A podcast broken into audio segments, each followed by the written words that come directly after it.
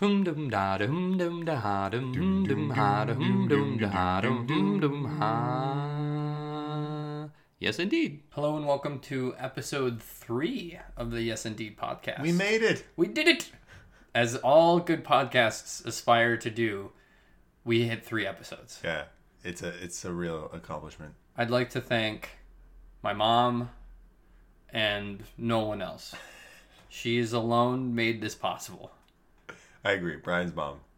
Yeah, thank Ben you. Also thanks my mom. Yes. Thanks, Susan. Uh, this is the twentieth of December, and we have many things to talk about. So many. Boom, boom, boom, boom, boom, boom, boom, boom, boom. Yes, indeed. It's like the box without the step. It's like the band without the pep. It's like the pep without the rally.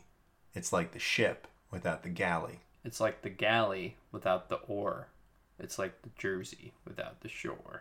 Yeah, so Larry came. Uh, and this was great for Larry because my brother, um, kind of like us, doesn't really like sitting around and not doing a thing. So they watch a, a lot of T V, but he's also just really big on board games, um, and then very specific video games, which we'll talk about later. But while we're on board games, we played a whole so many Smack Daddy's worth of board one, games. One entire Smack Daddy. That's a big. That's a big amount. Yeah, you don't. You don't even want to know what the, the conversion. conversion of that is to metric. It's a lot. It's a multiple of ten, though. It's a big multiple. Sure. So the uh, the first game that we played with Larry uh, was a game called Flamme Rouge, uh, which, as its name implies, has some, a bit of French stuff going on, but mostly in a way that just, it's funny to say the things in French because it's not really intense. Um, and it's a game about bicycle racing. It is, yeah. And it's it's basically all built around this idea that, you know, you have to do some stamina management, make sure you, you save your... Okay, well, uh, can we re- redo? Make this sound fun. Well, so you're you're you're racing. Because it was fun. It was fun. Um, yeah, you're racing. You're racing. It's a racing game with really clean and awesome mechanics where if you start out immediately and you, you go, I'm going to win this race. I'm out in number one and I'm feeling good. The game penalizes you for that because yeah, whenever whenever you're the first one in your lane, then you have to take an exhaustion card, which makes... You have two different uh, bicyclists. You have a sprinter and a roller. A roller. Uh... That's French. Uh, so you have those two decks, and the Sprinter has got a bunch of a uh, few really awesome fast cards, and the rest that are kind of middling. And then your Roller has a deck full of like decent value cards just throughout. Um, so you're whoever is the first one to get one of their bicyclists over the finish line wins.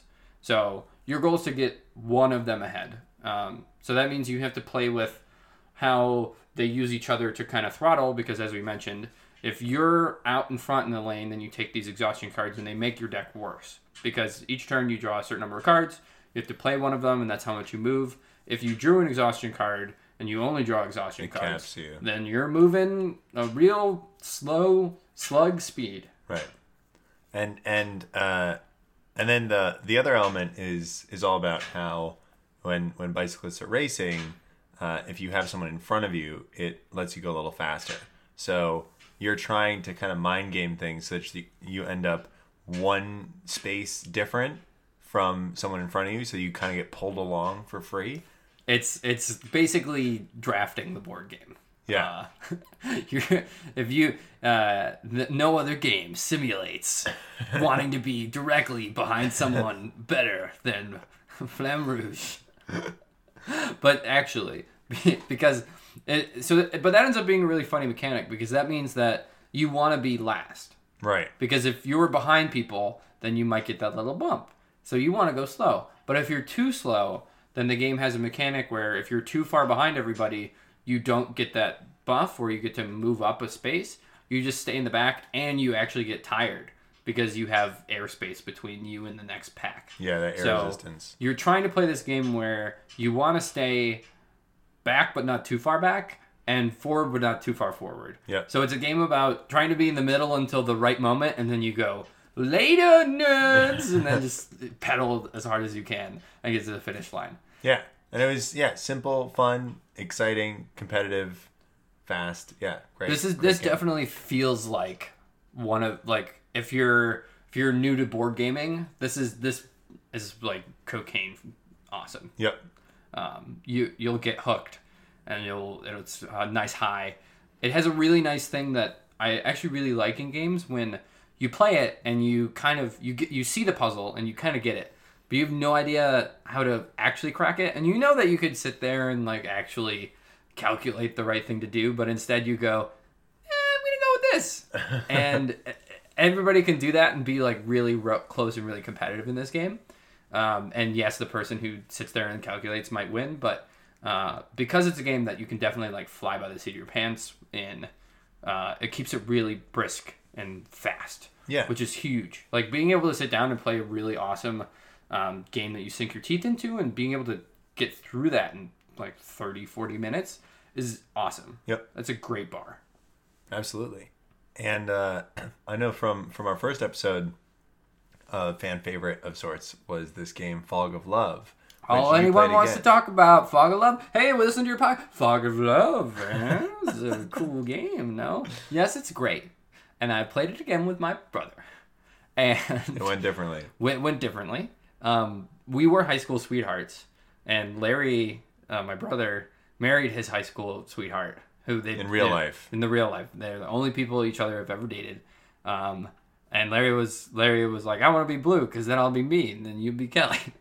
And then I was like, Larry, it specifically says on the box multiple times that you're not playing, playing as yourself. Um, and then things got really weird really quickly. Um, and we ended up staying together. We had a very happy relationship. Um, it just required Larry to totally change everything about who he was. Yeah. But we, you know... Uh, it, but it was kind of funny because it was, um, we started out and, um, and like Ben, Ben and I's relationship seemed like a very, it was a very functional thing, devoid of feelings completely. Ours was, ours was a bit rocky, but there was, uh, I think more passion, and that's why, uh, Larry's desire to change happened. He looked at a fortune cookie and he changed his entire personality. So he's got a lot of things going on. She had, her his character her had a lot of things going on.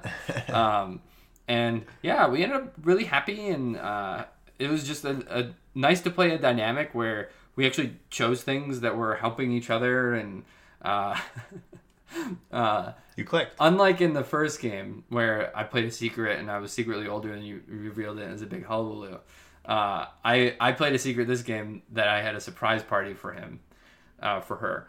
And Larry revealed it. And then it was just like, he's still happy because he got a surprise party. But it was just like, ha, yes, you finally played a secret. Oh, yeah. Oh, yeah. You know what? My hairdresser told me that you're throwing a surprise party for me. And then I was like, oh, God. Shouldn't have told her. Why didn't I tell my hairdresser? I knew hairdresser. She'd be Gab. Um, it's really good. It just continues to be good and just felt so different. Um, and uh, I mean, we could talk about Fog of Love. We could make this the Fog of Love podcast, uh, but we should probably talk about other stuff. But just know that um, this was just another example of how this game is not only good, but it's just different both with who you play with and then also each time you play, which is mm-hmm. awesome. Definitely.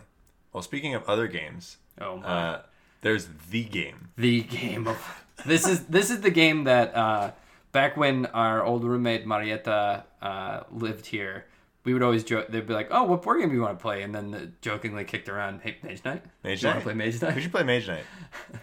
Which Ben, a quick game of Mage Knight. Yeah. Can you tell the, the the audience at home why this is so funny? I think we mentioned this before, but basically, in order to learn how to play Mage Knight, you need to play through a tutorial by reading a rule book before you can actually read the rule book. How long would you approximate a game of Mage Knight takes? Well, so we actually, we played an entire game of Mage Knight, the three of us, me, which is and Larry. An accomplishment. It is. And and the game takes place over the course of, of days and nights, and we played a three-day, three-night game, and it took us probably around eight hours to play through the whole thing.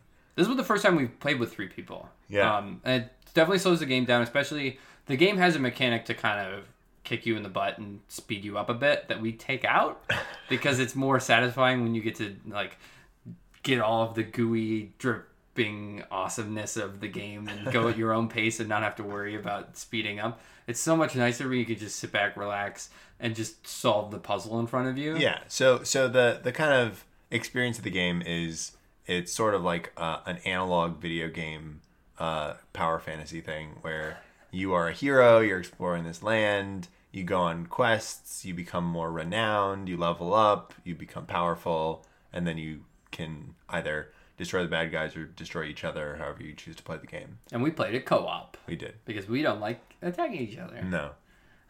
So, uh, so yeah, it's it's really cool to have a game that uses that many systems while still feeling really tight and engaging.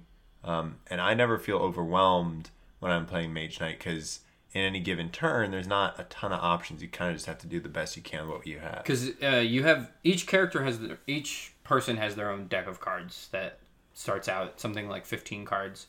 Uh, most people, like thirteen of those cards will be common throughout the decks, and then you'll have two cards that are unique to your character that are like buffed versions of the ordinary cards, and they actually super change the way you play the game. Yeah, definitely. Um, which is really nice because it gives each person its own uh, their play own play style.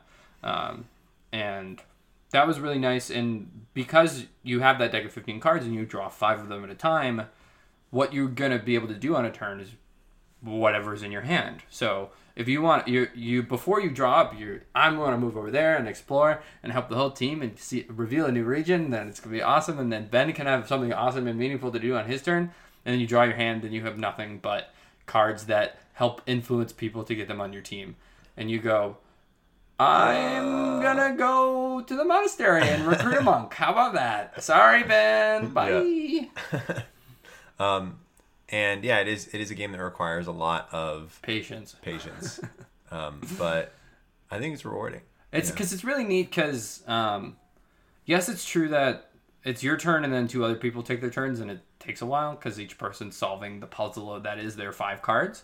Uh, but at the same time, it's really rewarding to watch your friends get really excited about being able that figuring out the optimal play in their turn and getting really pumped on it. Mm-hmm. And then you see and see how much thought it took them and how intricate their little thing is. And, and or, you know, that moment where I'm waiting for Ben and Ben goes, you know what I'm going to do? Burn down the monastery. And then Larry and I are like, oh, he's burning down the monastery. Oh, like it's, uh, even though, even when it's not your turn and the turn actually doesn't really impact you, it does, a, it does a bit because they change the state of the map. Mm-hmm. Um, so if Ben burns down a monastery, I can't go to the monastery anymore. So I'm invested that way. But also it's just, it's that, it's the whole reason any game that has a lot of puzzles is really cool to play with other people. When you watch your friends solve puzzles and get excited about it, it's mm-hmm. a really nice feeling. And this game has a ton of that. Yep. And, and it's very clearly designed, again, to be a power fantasy so that everything you do in it makes you feel awesome. Yeah. You can't have bad turns, yeah. which is really good. Um, and... Uh, you know, as you do this, so if you go to like a mage tower, you can get spells, and all these things add cards to your deck, which means that uh, when it becomes nighttime or when it becomes the next day, and you take all those cards that you played and you shuffle them up and you get a whole new deck, you have an even better deck than you did the day before. Yeah. And you tangibly feel in your hands the power creep. Yeah. And it's so, you know, the first night I have nothing, then the, the next day comes and all of a sudden I get a run where I can now cast Earthquake and Ambush and uh, not just cast cards like Move or Let's Make Mana Rain from my head. Like yeah. it's it's cool. It just adds uh, a bunch of new stuff. And the, the really, really cool thing about it is that each deck, in addition to starting out kind of different, ends up becoming different too, because Ben will prioritize different things than me and will prioritize mm-hmm. different things from Larry. Which means that all three of us at the end of the day were really awesome and unique and great in totally different ways. Yeah. So my whole thing was I, I really like having allies to do my fighting for me. So, you know, I have a group of heroes, and that group of heroes will, uh, they have a siege weapon with them, and they can fire a giant siege attack that just wins the combat for them. And that's what I do. And meanwhile, while I'm doing that, Ben has a card that says, throw away a card and pretend like you play it six times or something yeah, yeah, crazy yeah. like that. And Ben is, ah, I do like thirty damage. Yeah. Uh, and it's, it's but it's so cool because it's each of us just have our own distinct, Play unique style. things, and you know it's it's so different. Yep. And Absolutely. each game feels different because whatever comes out completely changes it. And when you if you get Earthquake the first night or the fourth night, it changes things completely because it changes what kind of fights you can do, mm-hmm. and it's just it's just good. Yep. Absolutely. And this is so this the, the game designer of Mage Knight is Vlada Trivato, um, who we mentioned Codenames before. That is also a Vlada Trivato game. Um, and he has a lot of games. Pictomania is also a Vlada Trivato game. So we really like him as a designer. He picks things that are super thematic. And you really feel like you're in that world. You know, we, we put on some generic like video game fantasy, fantasy soundtrack. Yeah. And it was just really cool. And it's such a long game that we didn't even play it in one sitting. No. We played it for, you know, five hours and then left the board up because you cannot pack that board away.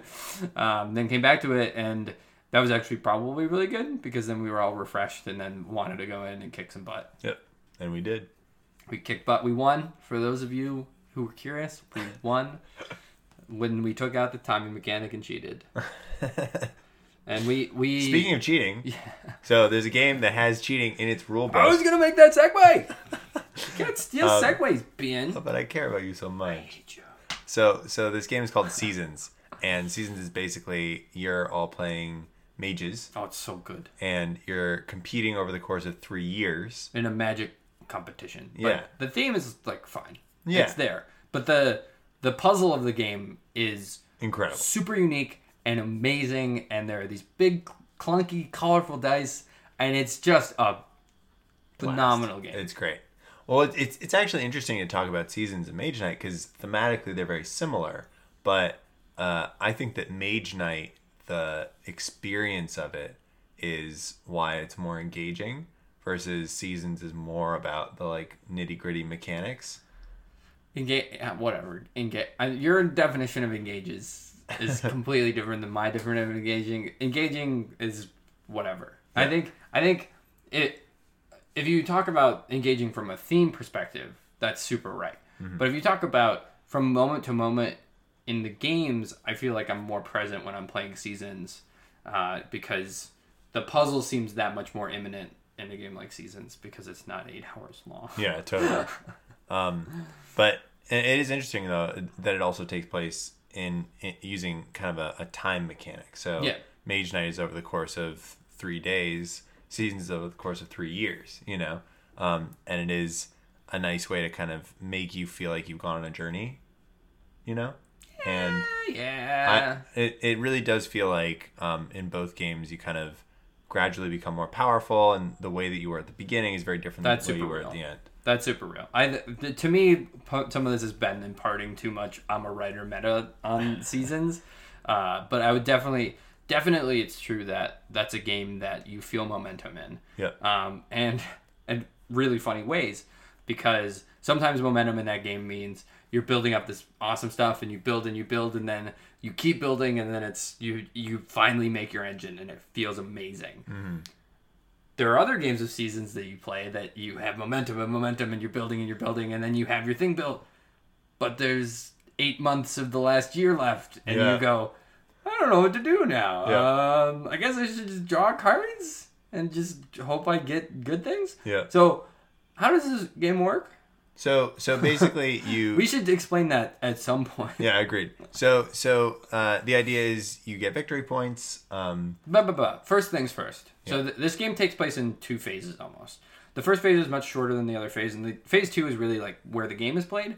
But phase one is uh, card drafting. Mm-hmm. So each person is dealt nine cards, and they kind of like a game like Seven Wonders. Uh, you take one for yourself. And then you pass the rest of the deck to your neighbor, and then they you keep doing that until you run out of cards, basically. So each person ends up with nine cards, um, and that's that's like the deck. That's the, these will be in your hand at some point in the game, is what you have access to to play.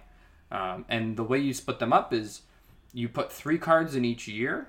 So you start in year one, so the those first three cards you get to start the game with. The ones you put in year two, once one year has passed, you get to pick those cards up.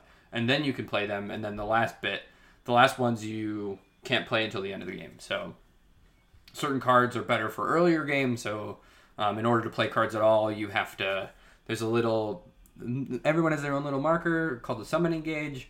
If you're at zero, then you can't have any cards in front of you. If you have one, then you could have one card in front of you, and so on. So cards that give you summoning gauge are infinitely better in the early game because you don't have any yet and you want to play stuff. Um, and then game, cards that cost, you know, three earth and three fire are better in the late game because you need to work up to those kinds of cards. Yeah, and you, it's it is a lot of resource management, both in terms of the number of cards you can summon and also you're, you are using kind of earth, water, fire. Yeah, each air. element has a has a token, and you can have them in your reserve.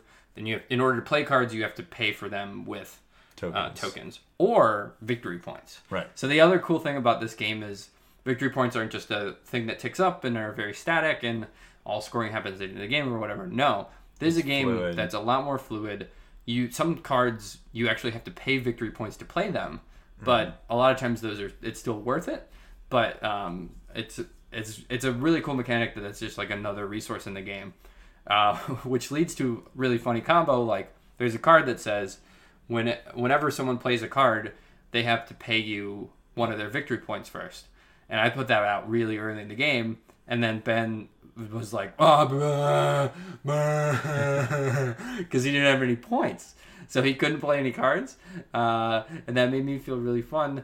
And then Ben didn't like it. Well, that's that's the nature of competitive games, that you, you get cornered and you have to you have to make uh, tough choices given the situation. But you you, you may do.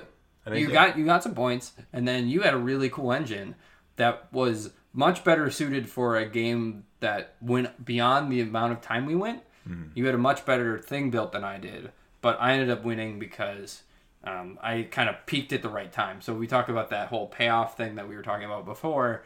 You were you, you peaked and the game ended, and I peaked, and there were like six months left. So I was like, okay, let's advance time. Yeah. I don't really want to. I can't be in this game much longer because yeah. I don't have anything really. Um, and but it's it's so good, mostly because each round you pick up these big, huge dice that are like the size of your thumb. Yeah, and you roll like five of them, and then whatever the faces that are face up, then each person takes one of those in order. Um, so if I'm first player, I take one first, then Ben takes one, and so on. And then however many little, there are little dots on the cards and however many are left over, that's how many months the game advances. Um, so again, really, really tight mechanics. It makes you adapt to things. You can't plan ahead too much because you don't know what's going to come up, but you have some sense of what's going to come up. And it's just really smart and one of the best, um, really intensely strategic games that also feels super light and accessible. Yep. That's Seasons. At Seasons. So then we oh, we had boy. an epic game, arguably one of the best board gaming experiences we've ever had of all time. uh and yeah, oh my god. So so this was the, with this game called Lords of Vegas, and Lords of Vegas, you are basically role playing as a casino owner in Vegas, and you're trying to grow your empire. And it's like the early days of Vegas, and you're all you're all kind of barons, and you you're all owning different casinos. And you you want to own Vegas, basically. Yeah. You want you, you know you want people to be saying your name. They want you to, people to be saying, "Oh, the Ritz. That's that's Bryant. Oh yeah, yeah, totally." Um, so it's a game that all of you are kind of in that setting. I like to pitch it to people as like, "Oh, are there bits about Monopoly you like, even though it's a terrible game? Play Lords of Vegas." Right. Lords of Vegas does has the nice elements of Monopoly, just way way better and cleaner, and is a way better game. But yeah. The, So it's it's um it's definitely uh, still using the same kind of ideas of area control, and there's some randomized number generation involved, just and there's like trading Monopoly. and but um but it's much more strategic, it's way more balanced, and and the the randomized elements uh, are much more in your control. So uh, what what happened in our game, which was so incredible. was uh, one thing that you can do is if you need a little bit more money, you can go to another player's casino and gamble at their casino ben to is, get money. Ben is currently unpacking the bullet point in our planet planning document that says board game cocaine. Yes. So so what what made this go from being just a normal kind of Monopoly-like game to board game cocaine was early game. It was it was me and, and Brian and Larry. And early game, Brian kept going to Larry's casino and gambling all of his money away.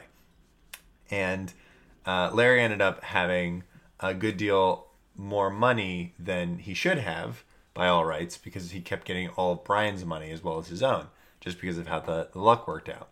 And we were a couple rounds into the game, and it was already becoming clear that I was just playing kind of steadily. Boring and safe. Boring and safe. Brian was playing risky. Fast and, and loose. And, and he was losing for it.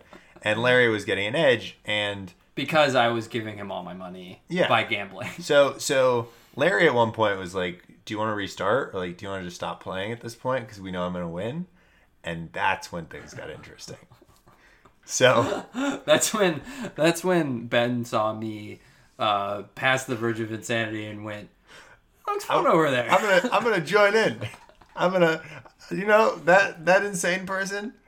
I think we might be friends. So what ended up happening was Ben and I essentially became one team. Yeah. And we were playing against Larry, but the thing that balanced it out, that made it so we weren't just two v one-ing Larry, was that we were one team, but we still played as recklessly as I had before gambling away all my money. Right. So we were we were one team of like drug addicts basically.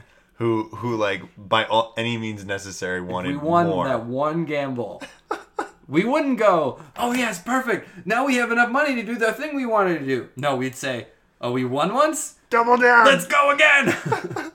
Which is bad. Yeah. Bad behavior. Kids, are, if your kids are listening. Uh, Don't do it. N- cocaine is bad. Cocaine is bad, but it's fun. So, so the the real moment that made it go from being just us being silly to it being like uh, one of the best board game experiences I've ever had was there's a mechanic in it where you're trying to again get control over the board. So it starts out on your turn. Whenever you on your turn you reveal a card, um, and that card has a lot number on it. So let's say it says D six, then you get to put one of your little pieces on D six, and that means you kind of own that lot. So you'll get really boring one dollar income per round from that. Um, if you want, there's also a dollar value on that on that token that says, okay, for eight million dollars, you can make this into a casino. I like casinos. Oh, tell me more about that. So when it's a casino, then it has a die number in it. So let's say it had the number two, then you paid eight, eight million dollars. It's eight dollars. It's eight million dollars, whatever. Um, you, you put your little dice in it at the two, and then you choose what color casino you want it to be. So uh, what that does is if you if you have another casino adjacent to that, if you make it the same color, then it's all just one big casino. Yeah. And that's what Larry had had. He had had um, a, a big a big casino that was all one color. Right. And, a and bunch you, of stuff that was neighboring to and, each other. And you win the game through getting those casinos to, to give you points. Because like I said, when you flip over that one card a turn, not only did it have a lot number, but it also had a color. And if the color of that card matches the color of the casino you made, then you get, it's basically jackpot. So you not only get victory points, but you also get money for each of the dice in your casino. Mm-hmm. So it's huge. Uh, so you're always trying to have the color casino of the card that has come up the least, whatever. Uh, to balance that a bit, uh, the game lets you change the color of your casino. So if a bunch of brown cards have come out and there are only a couple left in the deck and you go, oh, gold has only come out once. Gold is going to strike it rich. You can pay to remodel your casino and change its color.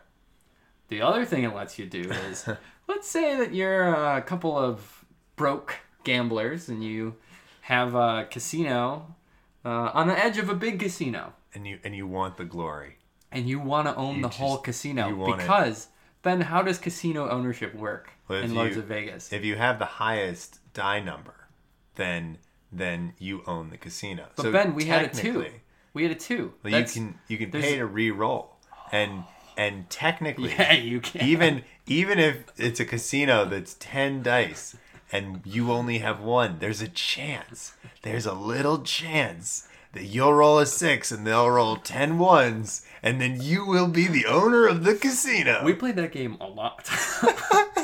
So, but the first turn, Larry didn't. Larry clearly hadn't thought about this, and we were we were in that little in this casino on the edge, and we had a two, and we said let's we just we rolled it. Let's go for it. And then we got a six. Yep. And then we changed the color of our casino, and Enjoyed then immediately his. we owned his entire casino. That was like seven lots big, which yeah. is huge. That's insane. Yeah. That like, if we if that had struck once, we would have tied him that next turn. Yeah.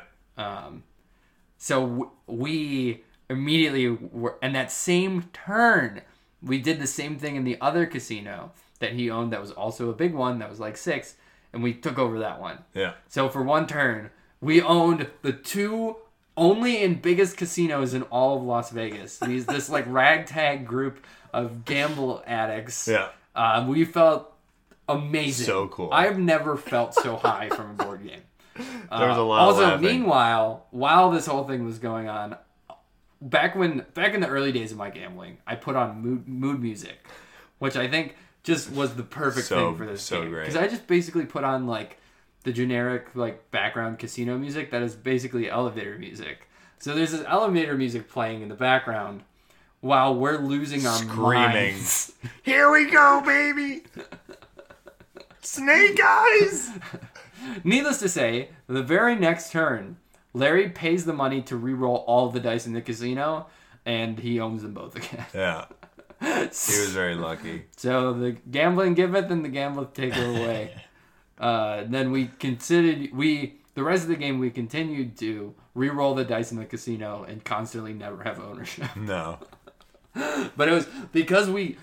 We, a we game tasted that, it. Yes, you're so far back, but to have a mechanic where you can be on the edge of glory and really sit on that edge, uh, that was amazing. Yeah. Addicting even.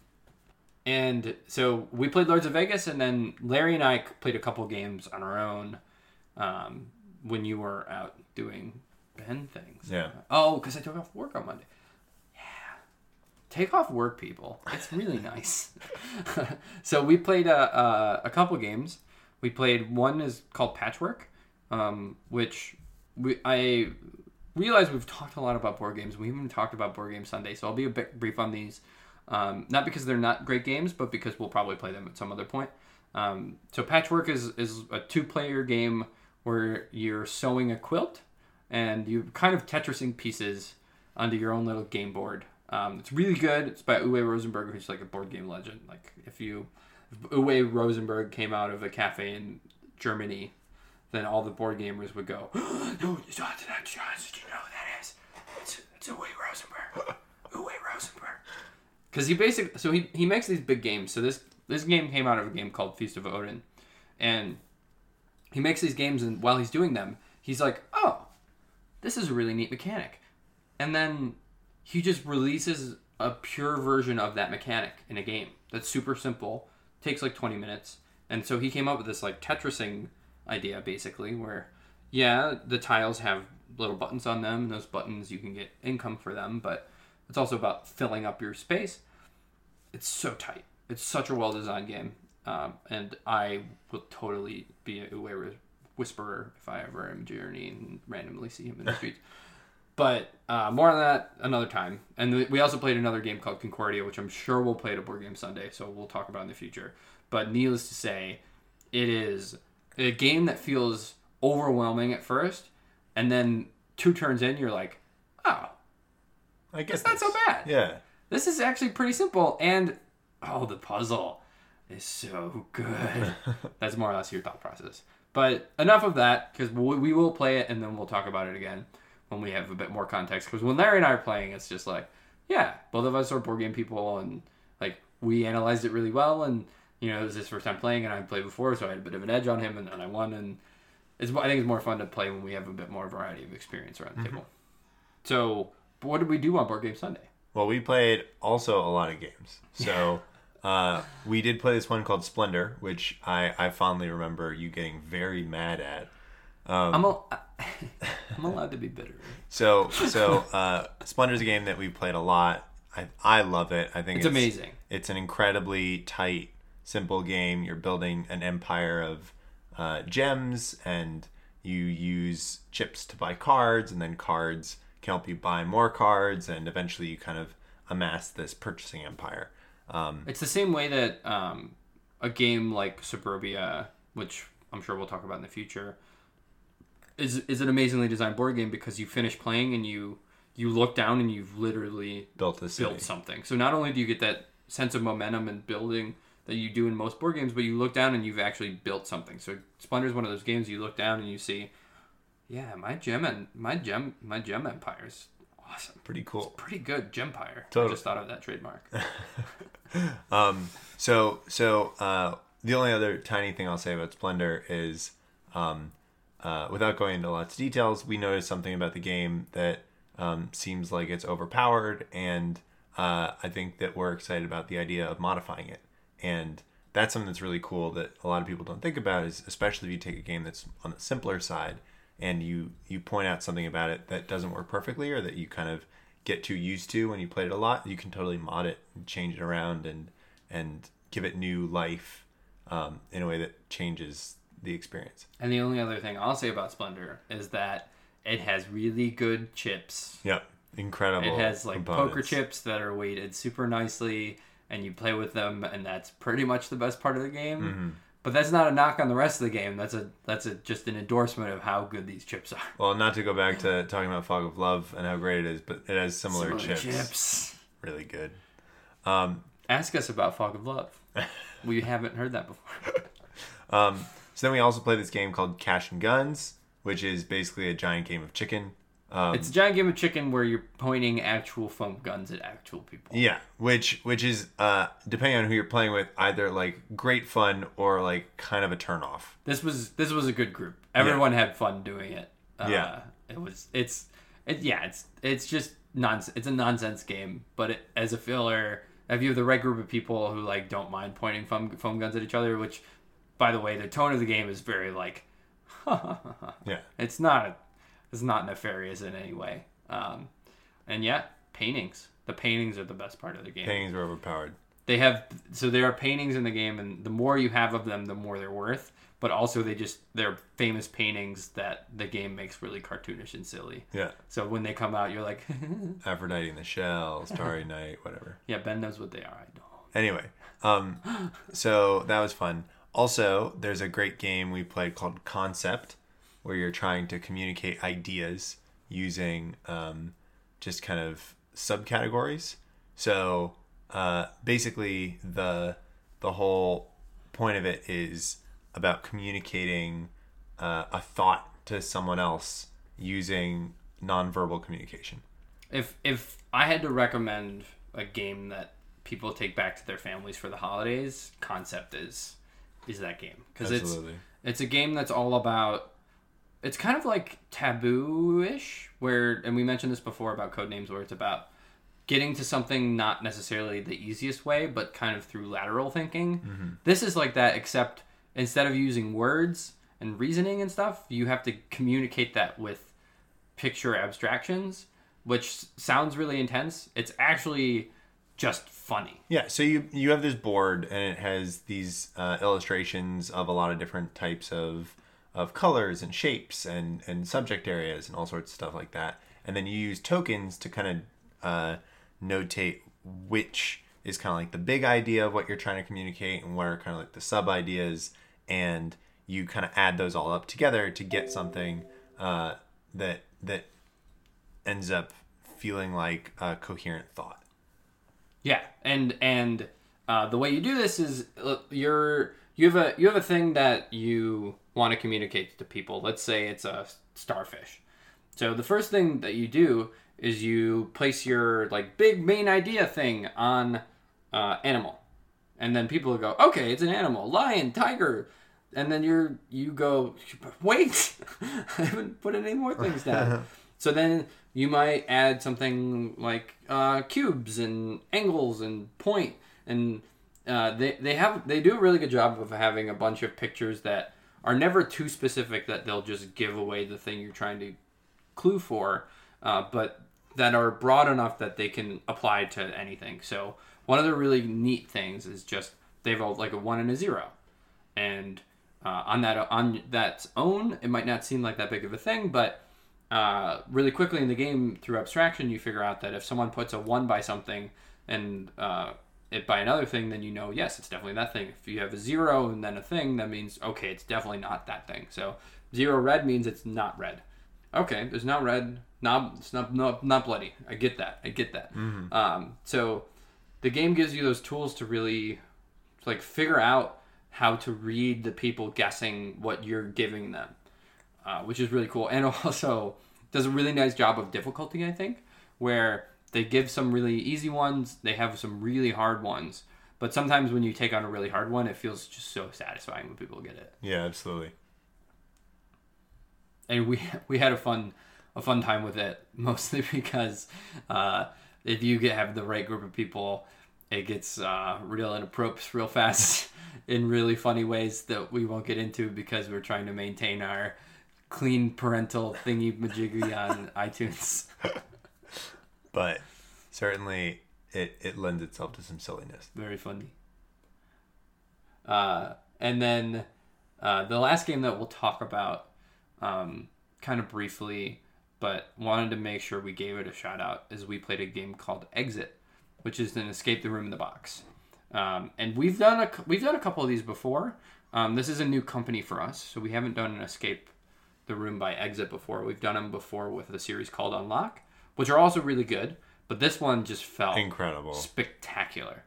Um, the puzzles were amazing, and that was one. That was also one of my best board gaming experiences, period, because we had a group that was going to this escape the room, and absolutely every single person contributed every their specific expertise to one particular puzzle at any given moment. So We ended, we ended up winning and getting a pretty good score, but it really felt like a super team effort. Yeah. Where I could point to Ben and, and say, Ben, if it wasn't for the way you got this puzzle, then we would we would no way we would have gotten out of there. And then, totally. And then, you know, Larry, oh my God, how did you figure out the one that we were sitting there? All of us stared at it for five minutes, and you were the one who figured it out.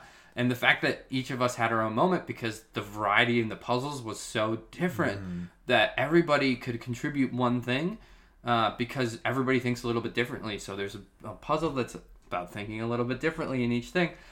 It was amazing. It had amazing momentum. It did a really good job of being frustrating in the puzzle way of like, oh, I don't know what the answer is, but then having an answer that's solvable. Um, and it, oh my God. Yeah. It just, it was so... Winning felt so nice, and like even just solving the little puzzles just felt amazing. Totally. And and I think that there is something to be said for how a lot of games really, um, within that one game, they kind of reward one type of thinking. And um, I know that my experience of playing games like that, um, if it's not totally aligned with the way that I like to think, is a lot of times feeling... Uh, kind of bad that I'm not as smart or as good as the other people I'm playing with. But this game was so well designed, like you mentioned, where everyone had a moment where they, the way that they thought was represented, and they could feel like they were the champion of the group because they were, you know? And, and and part of that is definitely the game and the game design. Part of that was just the group of people we played with were just so... just insanely lovely and, and awesome. And they this. bought into it, you yeah. know. You can't, this isn't the kind of thing where you can get it and, you know, everybody's having a beer and kind of laughing and taking their mod- merry time.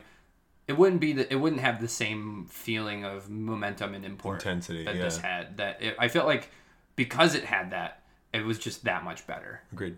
Bum bum bum bum bum bum bum bum bum bum bum. Bum bum bum bum bum bum bum bum bum bum. Yes, indeed. It's like the bulb without the socket. It's like the model without the rocket. It's like the rocket without the booster. It's like the cock-a-doodle-doo without the rooster. It's like the rooster without the hen. It's like the where without the when. So you had a pretty exciting concert week. Oh my God. So sore, Ben. I had so, a very sore concert week. So you learned you learned your lesson when you saw your favorite band of all time oh. last go round in April. In April, and the shows were too close together. Ben, what's my favorite band of all time? Your favorite band of all time is L C D Sound System, uh, oh my God. Who you got into after they broke up, and then they got back together, and it like made your life. Yeah.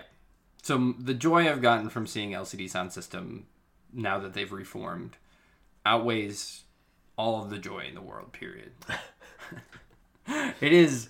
I am. I am just so high on life when I come back from the shows, um, and I was so hyped on it that I, I magically got the tickets sell out very quickly. And I somehow in April I had secured tickets to two back-to-back nights of L C D shows. And I was freaking out because I'd seen them once before. And this was, they were opening up a new venue that was only eighteen hundred people, which is insanely tiny for L C D. And I'm obsessed with tiny venues. Uh, and I was so happy to go both days. And the first day happened and I danced like I wasn't I wasn't present and didn't have any regard for my body and just put it all on the line so that every second of every song my body was doing the optimal dance move for every single piece of rhythm. And these are songs that are intricately layered, like there's the agogo bells on top of the timb- timbes and there's oh my God. And my body was was mirroring all of this insane percussion in a way that I basically came home and passed out and had like the best sleep of my life. And then the next day I was sore and then I went again. Yeah, dude. And then I did the same thing again, which meant the next night I was double, double exhausted. Yeah. Which I found not pleasant. Although I would still do it again. I'd absolutely do it again in a heartbeat. But then L C D, being the very generous to their fans group that they are, announced that they were doing ten shows here in December. Uh, and I was like, I want to go see L C D multiple times. And then I more or less had the realization that if I go, I should try to spread out my shows. And uh, I think like six days. Six days is enough for me to recover my legs. And then I'll be able to go and see them again. Um, Same fun, less hurting. Yeah. It's the optimal amount of time of rest I've found, L C D math, um, to to fully recover before seeing them again, because there are you can definitely go to the show and just sit back and watch them and enjoy the insane amount of things that are going on, because there's like eight people in the band at any given moment that all have their insane personalities, and all, if you point to any two of them, they have their own kind of dynamic between them. You know, Tyler Pope's always going to be in the back, like, having a great time playing the bass. Al Doyle's always going to be, like, being the crazy guitar dude that he is and, like, jumping around and being more into it than ninety percent of the people there. um, and James is going to be James and just sit, lead sing like a boss. Um, but but again, James Murphy and, and the rest of the group are building this music so that you dance to it. Yeah, and and one of the best things about their shows is that they get really mad at you if they see any phones. Um, so if they see you with a phone out, then they'll kind of like block their face out so that you're not actually recording their face, um, and trying to make it very apparent. Like I've, I've multiple times heard James Murphy say things like, has your mother never told you mo- no, put your phone away? Or uh, thank you for not having your phone out, which is an Irish American passive aggressive way of saying put your phone away, uh, which is awesome. He just doesn't care, because the thesis of L C D was always about wanting to go and play shows where people didn't actually care about what was happening on stage, but were just dancing their heart out. Because that's that's why this is a group of people who were disillusioned with punk music, because people were going to the shows and they weren't in the environment at all. They were just spectators. And they said, screw that. Dance music's doing this awesome thing where no one's a spectator. Everyone's participating. So we want to make dance music. Uh, but most dance music was too uh, synthesized and big and produced, and they but they still punk people. So they their their whole thing was, we're gonna make dance music with an edge. Um, and then they released their first song, "Losing My Edge," uh, and now here they are. And so obviously they hate cell phones because they stop you from being exactly where you are. And I swear to God, no place am I ever so present than when I'm seeing an L C D show, because they they demand your attention. They demand it, and if you give it to them, they reward you for it. I each L C D show I see feels like a total of three minutes has passed the entire night. And they play for like two hours. Three minutes. And it's because you're so there, you're so present, you don't have big memories. And even James Murphy at one point in the second show said, um, I don't want to be remembered forever. I was just like an offhanded comment, because of course he does it, because everything he says is poignant and oh my god. But that, but it's so, so fitting to L C Ds. They they don't want to, James doesn't want to be remembered forever. He just wants you to have one spectacular night because of him, you know? Um, and that's amazing. Did. Yeah, and I did. And the the there's a lot of little things I could get into. Night two was technically better than night one because James was like insanely sick night one. And night two, other people in the band were sick, but they weren't the lead singer, so it was fine. Also, um, I had slightly more dancing space. And if I have carte blanche on the dance floor with L C D, it is the best.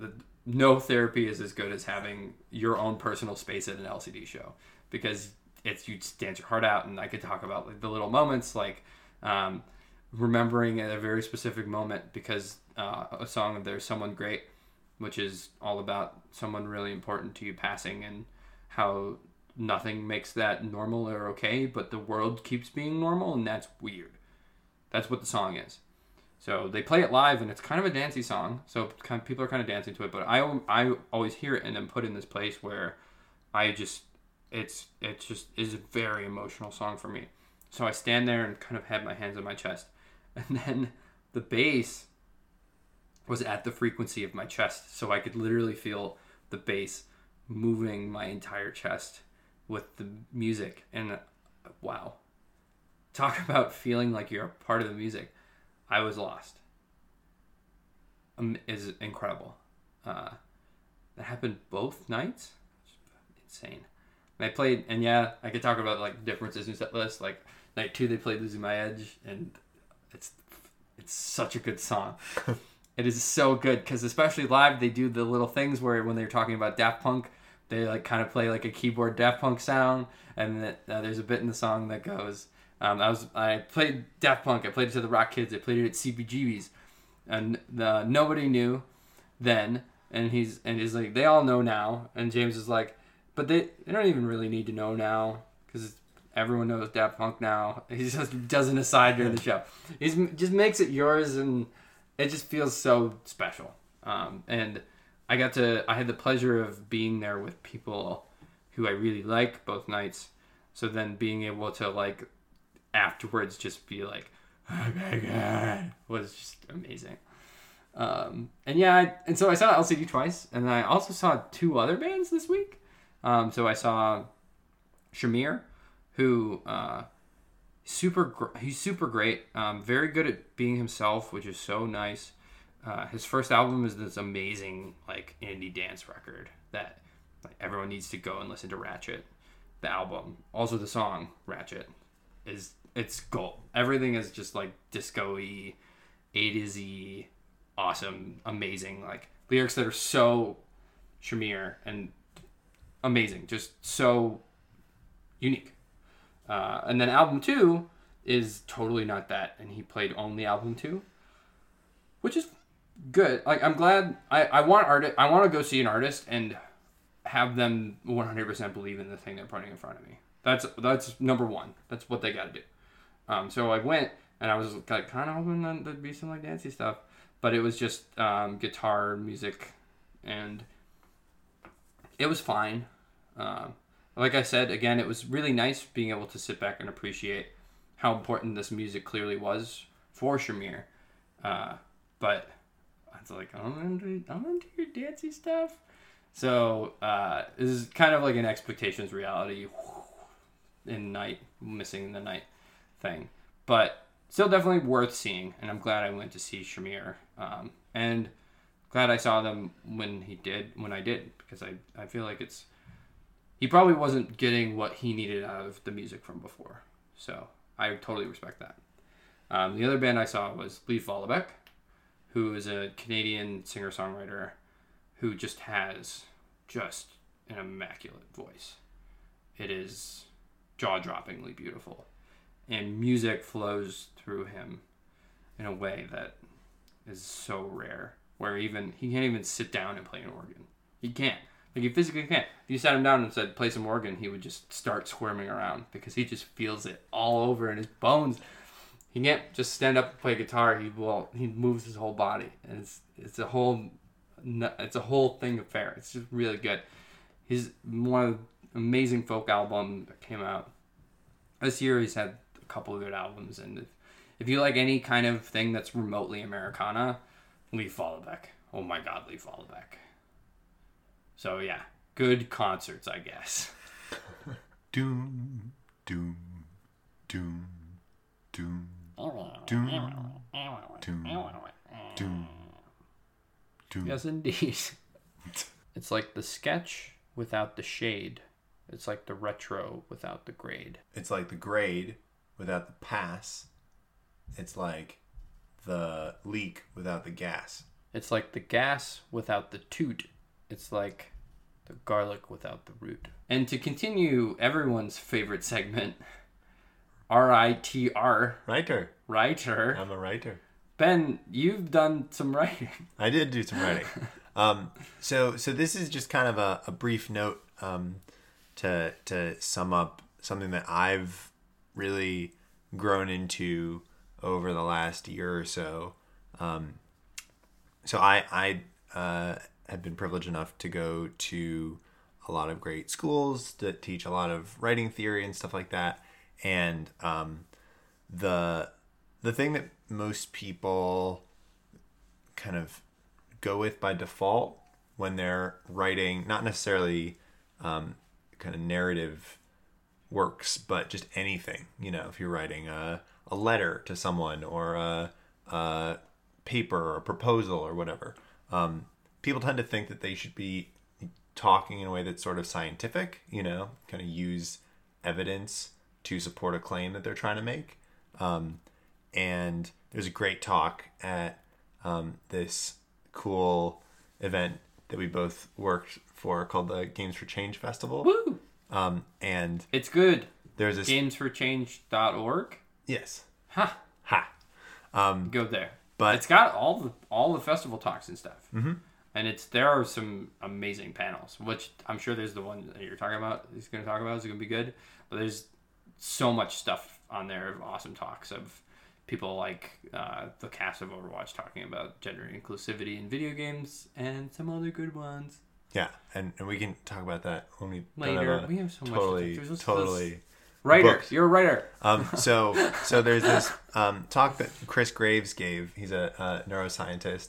And he, he invented was, uh, Graves. He did not. Um, but he was talking about how basically the way that people have historically believed that we change our behavior and ch- change our opinions has been proven to be basically totally wrong um, recently. And it's the idea that if you try to use facts to convince someone of something, you generally just kind of entrench them in their original position. Versus what does... Because a, a defense people... mechanism kicks in. Yeah. That says, someone's trying to convince me of something, and they shut down. Totally. Whereas the, the way to kind of circumvent that is you tell someone a story. And um, I've I've been doing a lot of um, work trying to promote a project that I'm working on. And definitely by far what's become much more effective rather than trying to use evidence-based rhetoric to talk about... You know, oh, this is right because the market is doing this, and like this is uh, historically like what makes money, and like whatever else. Rather than using those tactics to just kind of tell someone a good story, you know, and well, and you it's it's not that you weren't writing stories before either. You were still writing very personal, very human things, but it was a lot more. You'd say it was a, it, it was almost more.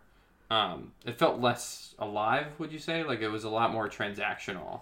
Yeah, but yeah, that's definitely true. And and specifically um, in terms of the way that you present a project in a in a meta sense, like not not the project itself. Mm-hmm. You know, the project can be as, as human as you want. But if you sit someone down and the first thing out of your mouth is, you know, like, hey, I think that uh, this technology is really cool. You know, I think that this... Um, Uh, is perfect for this environment because this is the way that people are consuming content. Like this is what binge culture looks like. Like when you're just kind of giving people a lot of information, that doesn't convince them the same way as you saying, let me let me tell you a story about how I met my friend Casey.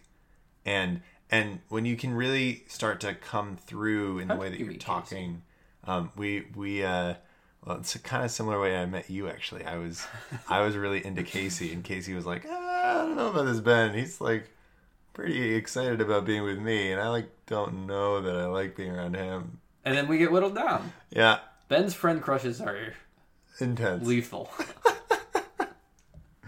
Um, but yeah, uh, just the idea that when, when you start to, to, again, put people in the headspace of wanting to ask that question, like, oh, how did you meet? Like, oh, what did you do then? Like when you, when you couldn't figure that out, what, what happened next? Suddenly people start to care in a different way, which I think is useful for people, again, whether they're writing a letter or a proposal or any, any, uh, written document that you really do need to think about it. Like it's a story with a beginning, middle, and end. And that you want to take someone on a journey because that's what people care about. Well, and you were doing that for some cool applications, no? Yeah, definitely. Um, so uh, I am definitely in talks with some exciting places, which I will hopefully talk about more when there's more time. Uh, killer. And yeah, I'm in love with you. Oh yeah, I'm in love with you. Oh yeah, I'm in love with you. Oh, I'm in love with you. Yes, indeed. It's like the penny without the copper. It's like the cork without the stopper. It's like the stopper without the bottle. It's like the speed gauge without the throttle. It's like the throttle without the pedal.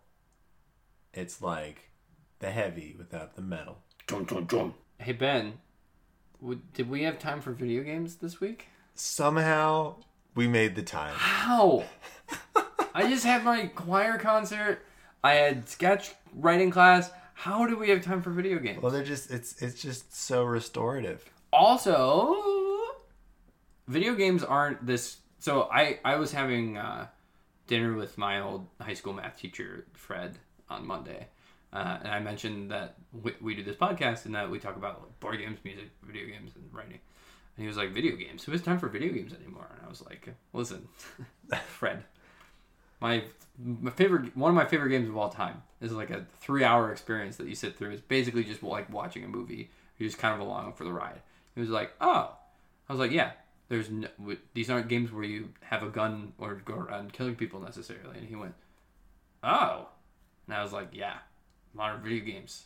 What up? so, so what up? What is up? So so one one game again that kind of is unlike what you would expect from a video game is this really delightful uh, game called Snake Pass. Snake Pass. Snake Pass. Where you're basically you're playing as a snake and you have to slither. Named what, Ben? Your name is Noodle. Noodle. Noodle the snake, and.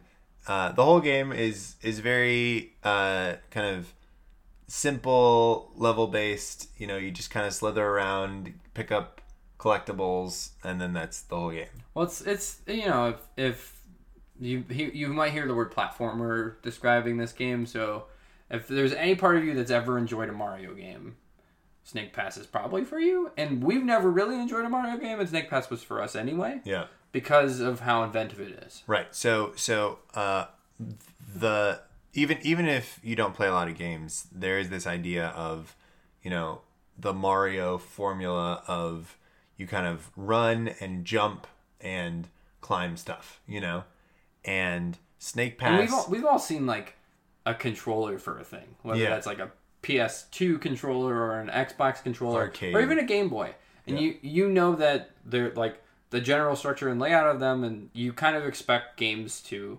use them in, in a very standard way. There yeah. isn't, there hasn't generally been much innovation in how we engage this like basic tool that you'd see associated with most video games. And and it's awesome because Snake Pass is innovating both on the, those controls that you're talking about and on a character, because again, it's it's sort of asks the question like, okay, we get it, like. Mario's a super overpowered plumber who can jump really high. He's really good at jumping. What if what if you're not playing as a character who has legs? You know?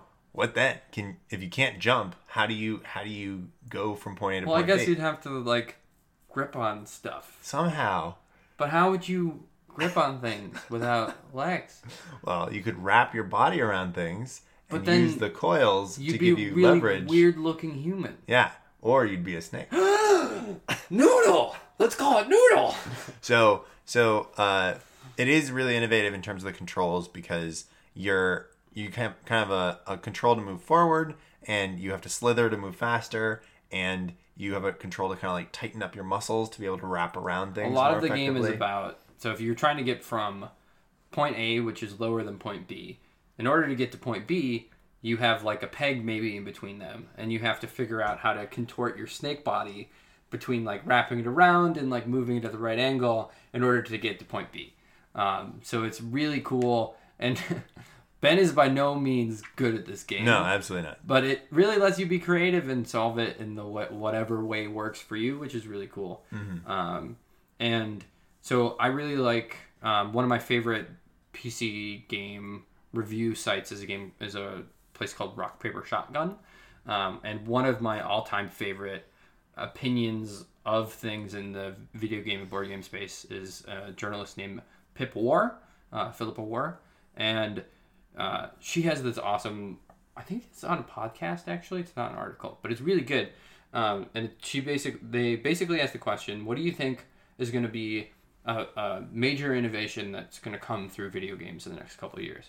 And Pip was basically talking about how there's this untapped market of just subverting people's expectations on how controllers work and how Snake Pass and another game called Brothers, which both of us super adored, mm. um, that plays with the controller in an amazing way to actually help, help tell the story. The fact that you can tell a story by thinking about a controller differently is amazing. And I think more games are going to I think Pip's right. I think a lot of games are going to experiment with that because um, there's so much potential there. Like, yeah. we love... Snake Pass uh, doesn't even have this, like, narrative which we normally need in games, but it's engaging enough just because the controls are so interesting. Definitely.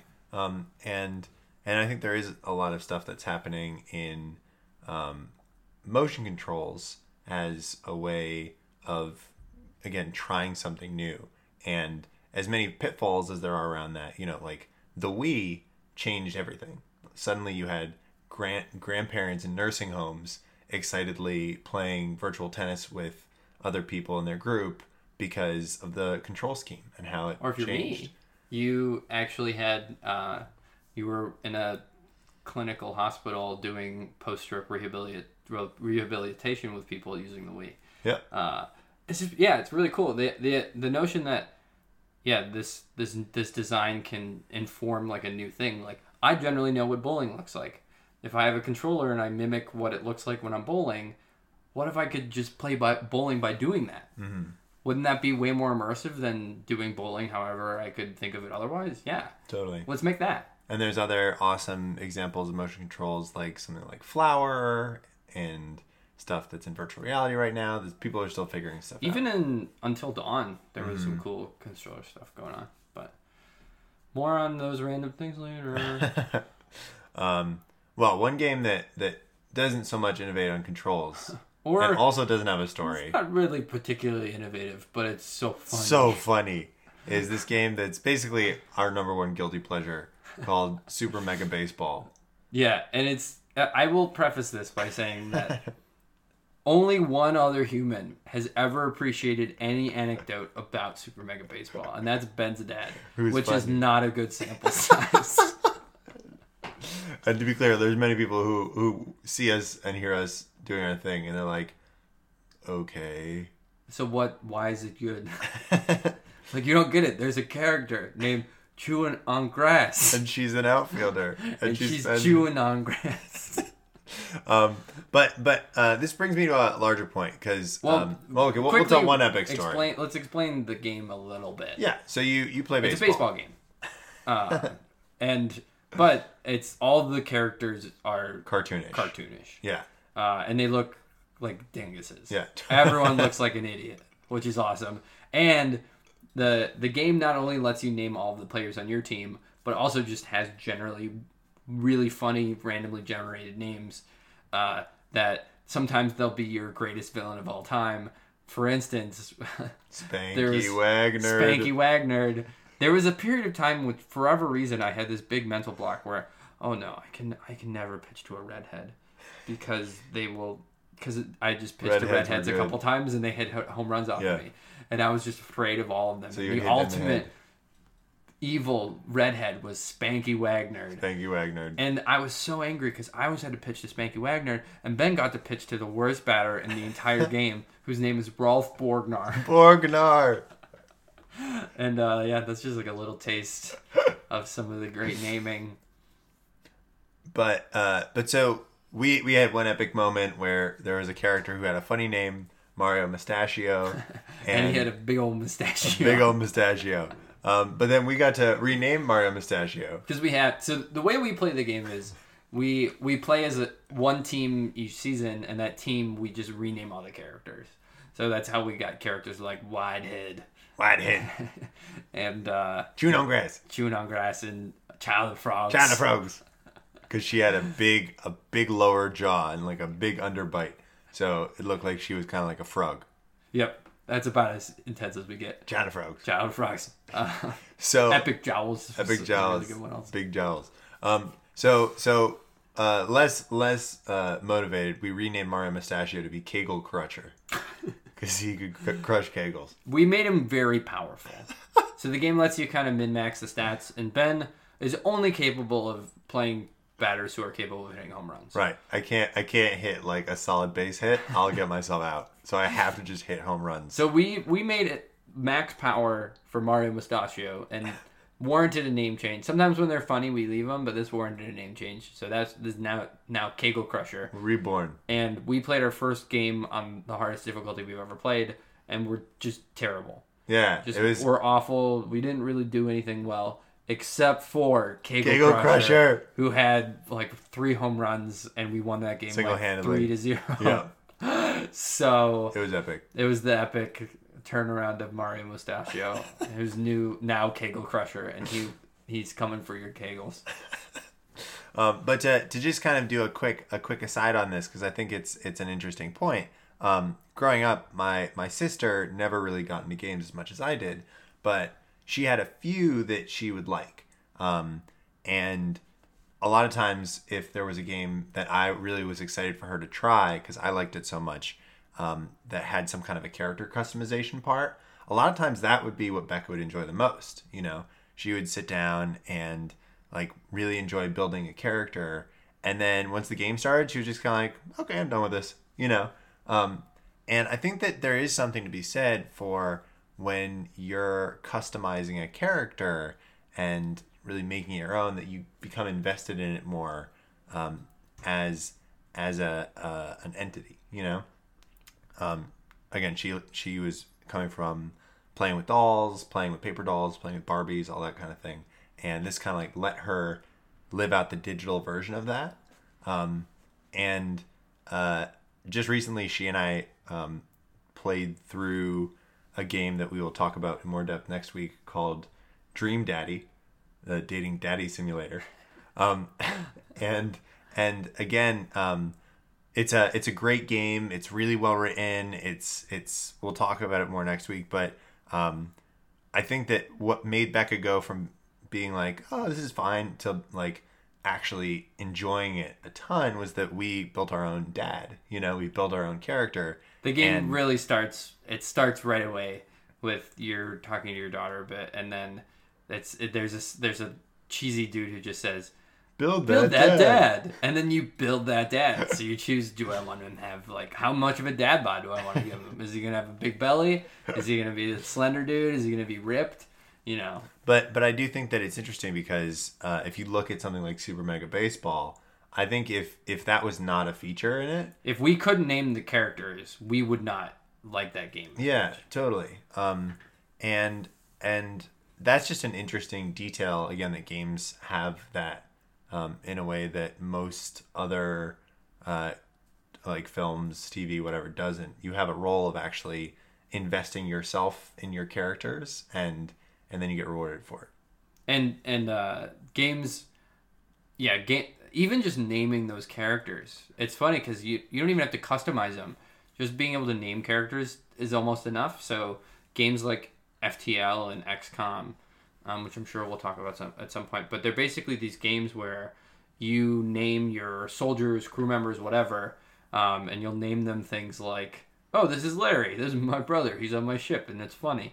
But then they can die. Yeah. So then the the stakes are so much higher because it's not anybody. Oh, oh no, Jennifer Aniston's gonna die if my ship crashes. Like, I don't want Jennifer Aniston to die.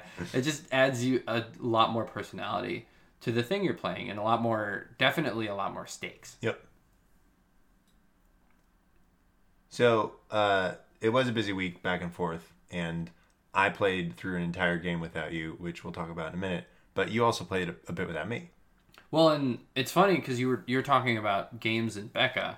So when my brother was here, we also I wanted him to try out a few video games because um, similarly, games that I'm super hyped on, Larry's not necessarily hyped on, because um, my brother is a very different gamer than you or I, in that he when he plays a game, he just wants the game to be its thing, and he's when they're giving me words or talking. It's just a distraction, and then it's annoying. Like, I just want to play the thing that I... That's the reason I picked up the game. Yeah, the mechanics. So he loves X COM, which is... Uh, it's a turn-based thing. You see a nice grid. It's, like, very thinky, um, super thematic.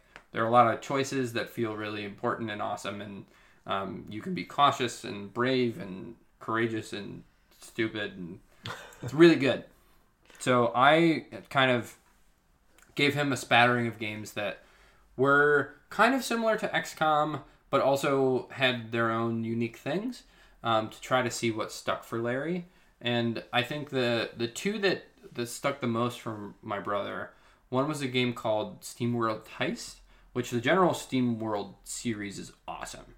Uh, there's this game. There's also a couple SteamWorld Digs. There's SteamWorld Dig and SteamWorld Dig two. Um, That the universe is really nice. They're like cowboy robots.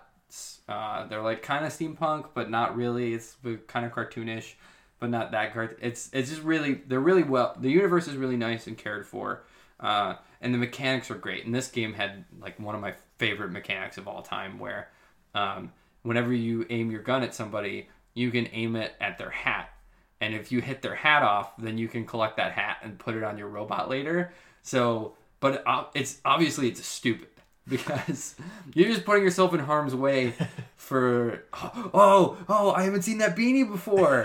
I need that beanie. Um, but it's awesome and adds a ton of stakes. But that, that does a really interesting thing with like playing with um, levels and covers in a way that um, is super different from X COM. So it's a really awesome game in its own right.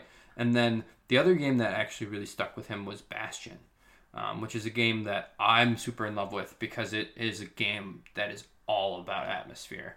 And yes, you have to execute some like shooting stuff or hitting stuff, but it you can turn it down to easy, and then the combat isn't as much of a thing, and it's worth it because honestly, the atmosphere of that game is so amazing. You you're on a little floating platform that you know. arises and comes up to you as you're walking, so it really feels like you're impacting the world.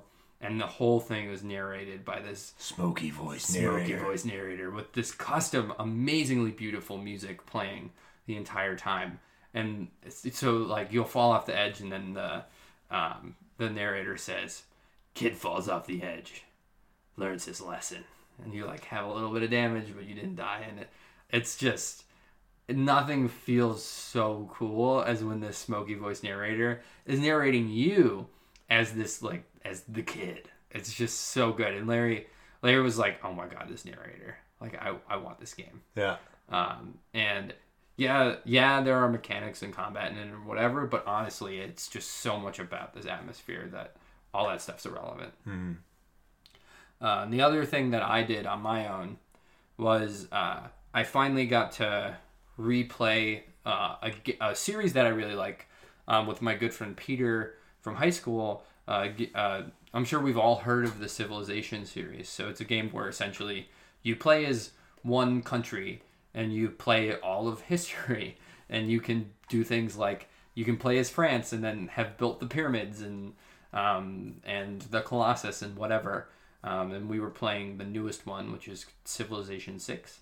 Um, and it just had such a good time because it's a game that really, um, it it lets you do whatever you want. So it's very sandboxy in the same way that, you know, a character customization screen can make you choose whatever you want and like really reflect. If you looked at how Peter and I play Civilization, you'd see a reflection of who Peter and I are in the way we play the game, which is really cool.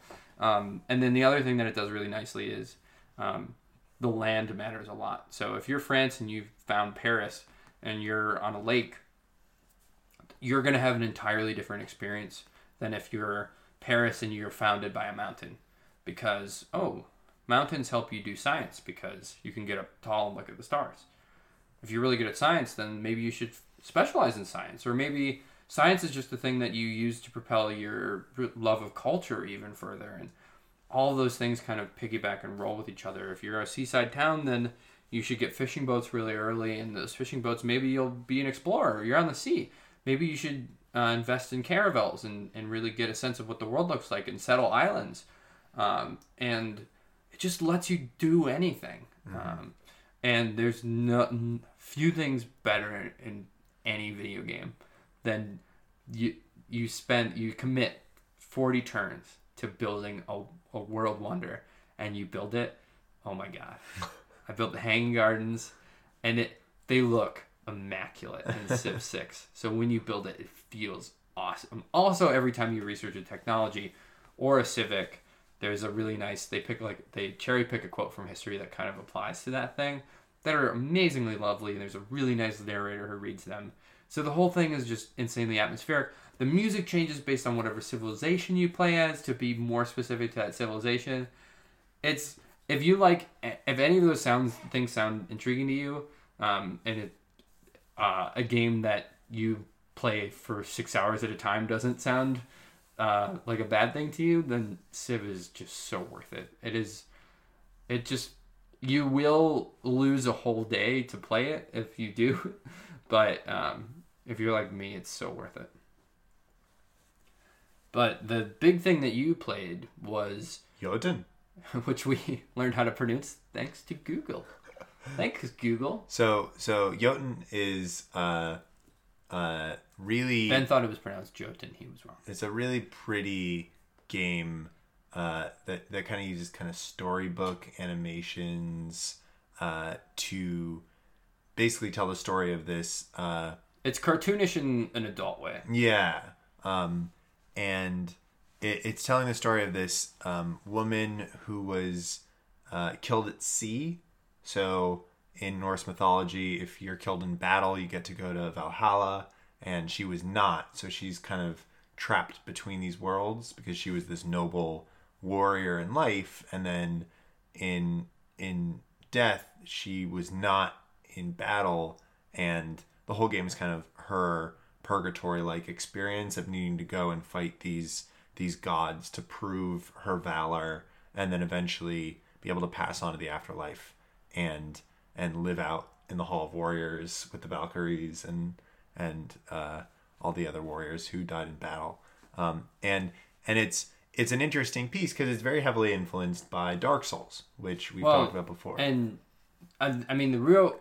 The thing that intrigued you first was just you love, like, mythology. Yeah. So, so again, I, I my mom's a storyteller. I was raised in communities that were really focused on on myths and the the role of, of the mythic. And this is a game that is so well... shaped and researched and crafted based on Norse mythology, um, and uh, I I love the the whole way that myths play themselves out as these kind of larger than life, really intense, like melodramatic stories with kind of epic stakes and um, uh, you know the the giants and the the end of the world, Ragnarok is coming, you know, and the whole the whole thing is just very um exciting and adventurous, which I love. And uh, well, it's it just goes to show you uh when when humanity is kind of left in the dark without really an understanding of things, just like where the human humanity's imagination goes to to like have an answer, even if it's like one that's made up somehow. Yeah. Uh, it's like the fact that that's, that is a thing, and like not only do pe- people believe it, but like the the imagination, the world that people come up with is incredible. Totally. And and again, it's not just coming up with a justification. It's not just saying right. like Ra is a god who, you know, rides a chariot across the sky and that's the sun, but you you get this whole network of stories that are about these characters. Yep. And and seeing them play themselves out is just so exhilarating for me. For Ben. Um so I don't care. so uh so it's it is interesting to talk about Jotun in the context of its uh mechanical influences, because Dark Souls does a lot of those things as well. And and Ryan, and my friend Ryan and I played Dark Souls two co-op this week for a bit also. Um, and uh, we played more Neo, which is great. Um, and it's interesting to talk about these games because, again, there's there's a, an element of difficulty to them that is uh, part of their design. It's a very intentional choice to make them difficult games. Um, and which, which, let's be clear, is that that choice definitely excludes a lot of people from playing their game. Right. And from enjoying their game. But but that's why something like Jotun is interesting, because some of the, the difficulty elements are removed. So um, one thing that I've I've found when I've started to share games with people who don't traditionally play games is one of the things that people who play a lot of games take for granted is is the way that you use a camera in, in three D. And when you have to not just worry about, you know, the ways that you have to fight a well, character. As, so as as an exercise to just demonstrate how concocted and weird this is, try to explain how like three D camera controls work on a controller. Yeah. And like what that w- looks like in addition to like movement. Like explain like movement and cameras to the layman. Right. It's it's tricky and, and... No, like do it. Oh right yeah. Now. so so basically it's the idea that you have Uh, one set of controls that's about moving your character around the world, and another where there's kind of this invisible floating camera that you can use to revolve around that character and see so, the world so from different you, perspectives. If you look, if you know what a traditional tr- controller looks like, there's the two little, uh, like, what are they called? Joysticks? Joysticks. Joysticks. So there's the left one and the right one. And the left one, if you push up on it, you move forward. On the right one, if you push up on it, it tilts the camera up. So trying to get people to like think and interact in the world where the left one is all about moving the direction you point at, and the right one is all about looking in the direction you're moving towards, so that, you know, most of the time on the left joystick you're actually just pushing forward, and then right is where you're aiming that forward. Yeah. That's that's a it's totally reasonable that that's a thing that turns most people off from any game that uses that controller scheme. Not, it's not even kind of crazy. Right. Not even to talk about once you start adding in layers of, you know, you have to uh, be able to hit these buttons at the right time in order to not get killed. And you have to remember where you've been and how to explore properly. And there's so many elements that start to t- like add up until it gets to the point where people just can't play these games. And Um, no matter how good they are and how much you can talk about, you know, like, oh my God, this game is such an interesting uh, story about life and death or whatever. Like suddenly it becomes very alienating. Um, so, so what Jotun does differently is that it's a fixed camera. So you just worry about controlling where your character is moving, and the camera follows you around and you can't rotate or anything. It's just stuck, um, which makes it more approachable in some ways. And it also isn't quite as intense in terms of its difficulty. It's not quite as dense in terms of of the way that you have to move and the number of different interactions you can possibly have in any given moment. Um, you don't have different weapon types. You just have one weapon. It kind of is a much more streamlined, simplified uh, game, even though it, it is built around this idea of of challenge as a, uh, as a core mechanic. So I... I think those comparisons hold as long as you're comparing it to, like, Dark Souls. Well, I am.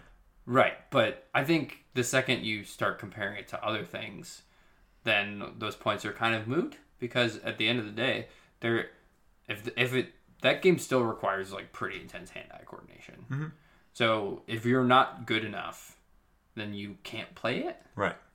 Um, which, so yes, it's easier than Dark Souls, but if if that's your if that's your comparison, then like most games will pass that sniff test. Yeah. So to me, so like I wouldn't I wouldn't want to play Jotun, because the the idea of playing a boss like seven times to like start to understand its rhythm and its timing, so that I know like I need to press this button when it's doing this attack, and um, and I need to whittle it down and, and do it this like very specific set of things.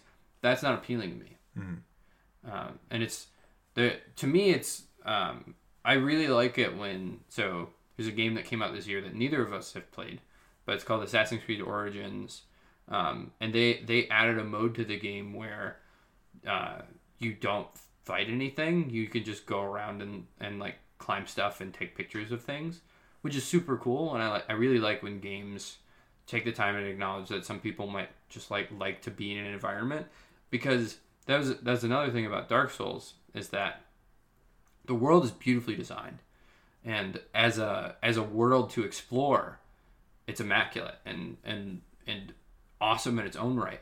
And the fact that there is all this combat, people.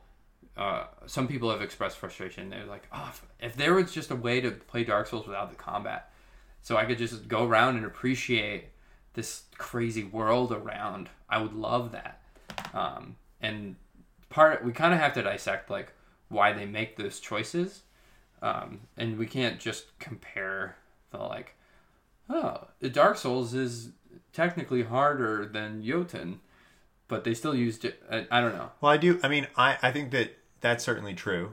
And and that's sort of what this new emerging type of game called walking simulators are about. You know, Yay. It's an entire... I love them. Um, uh, what Ben remains, gets bored. What Remains of Edith Finch is a good one that we'll talk about next week. Um, but basically... Also Tacoma. Also Tacoma. There, there's a lot of them. But, um, but we're the, talking about those next week. Next week. Um, so So one thing to mention, though, is that I'm not alone in being in a situation like that and moving through those games and not having a challenge element to make me feel like I'm necessary for the ride, you know? And a lot of times in those games, I kind of feel like I might as well be watching a movie, you know? And and I know a lot of people who um, don't, who haven't played a ton of board games or video games or any kind of games, but they like, They they are competitive naturally. Like they grew up playing sports. They love they love pushing themselves to the limit in that way. And um, for me, if if you have a person like that who inherently is looking for challenge as an engaging element, then having something like Jotun, which can give you uh, a step toward getting that challenging experience that you're looking for, without some of the added complexity that comes with a three-dimensional environment, um, that that is an interesting way to explore uh, a track to get you uh, engaged enough in games in general to be able to put in the time to eventually master something like moving a camera in a three D environment, and then eventually be able to play through something like Dark Souls. And we, we've touched on this a bit before, but also it became even more apparent when we were putting together our like favorite games of twenty seventeen list, of of like a, a barrier of how interactive something can be for Ben or I to enjoy it. And that is super different. Um, so yes, there are a lot of games that we can enjoy together, but there's also a lot of these games that um, I, I very much enjoy being along for the ride, and feel like a video game that just takes me along in a thing can be satisfying on its own right. Even if it's more or less comparable to a movie, it can still be that can still be an awesome medium for me, um, whereas Ben might need something that's more demanding of him to impart himself on the story and get the interactivity that he's after and why he's playing video games. So uh, everybody's probably got their own like what I need for interactivity, um, and like my brother uh, needs things to be challenging and difficult, and hates when words are said to him. So, like, everybody's got their own thing. Yeah, Becca Becca would never want to play a game that had any difficulty. She just wants person creator. She yeah. probably, I mean, she, you have stories about The Sims, which I'm sure we'll touch on yeah. at some point. But, but yeah, I mean, uh, we'll we'll kind of dig into a lot of these questions more in depth next week when we talk yeah, about it. Yeah, next week is going to be very video game heavy. Yeah. So, sorry slash get hi- excited. And that's that's it for episode three. That's it for episode three. We did it. We made it through.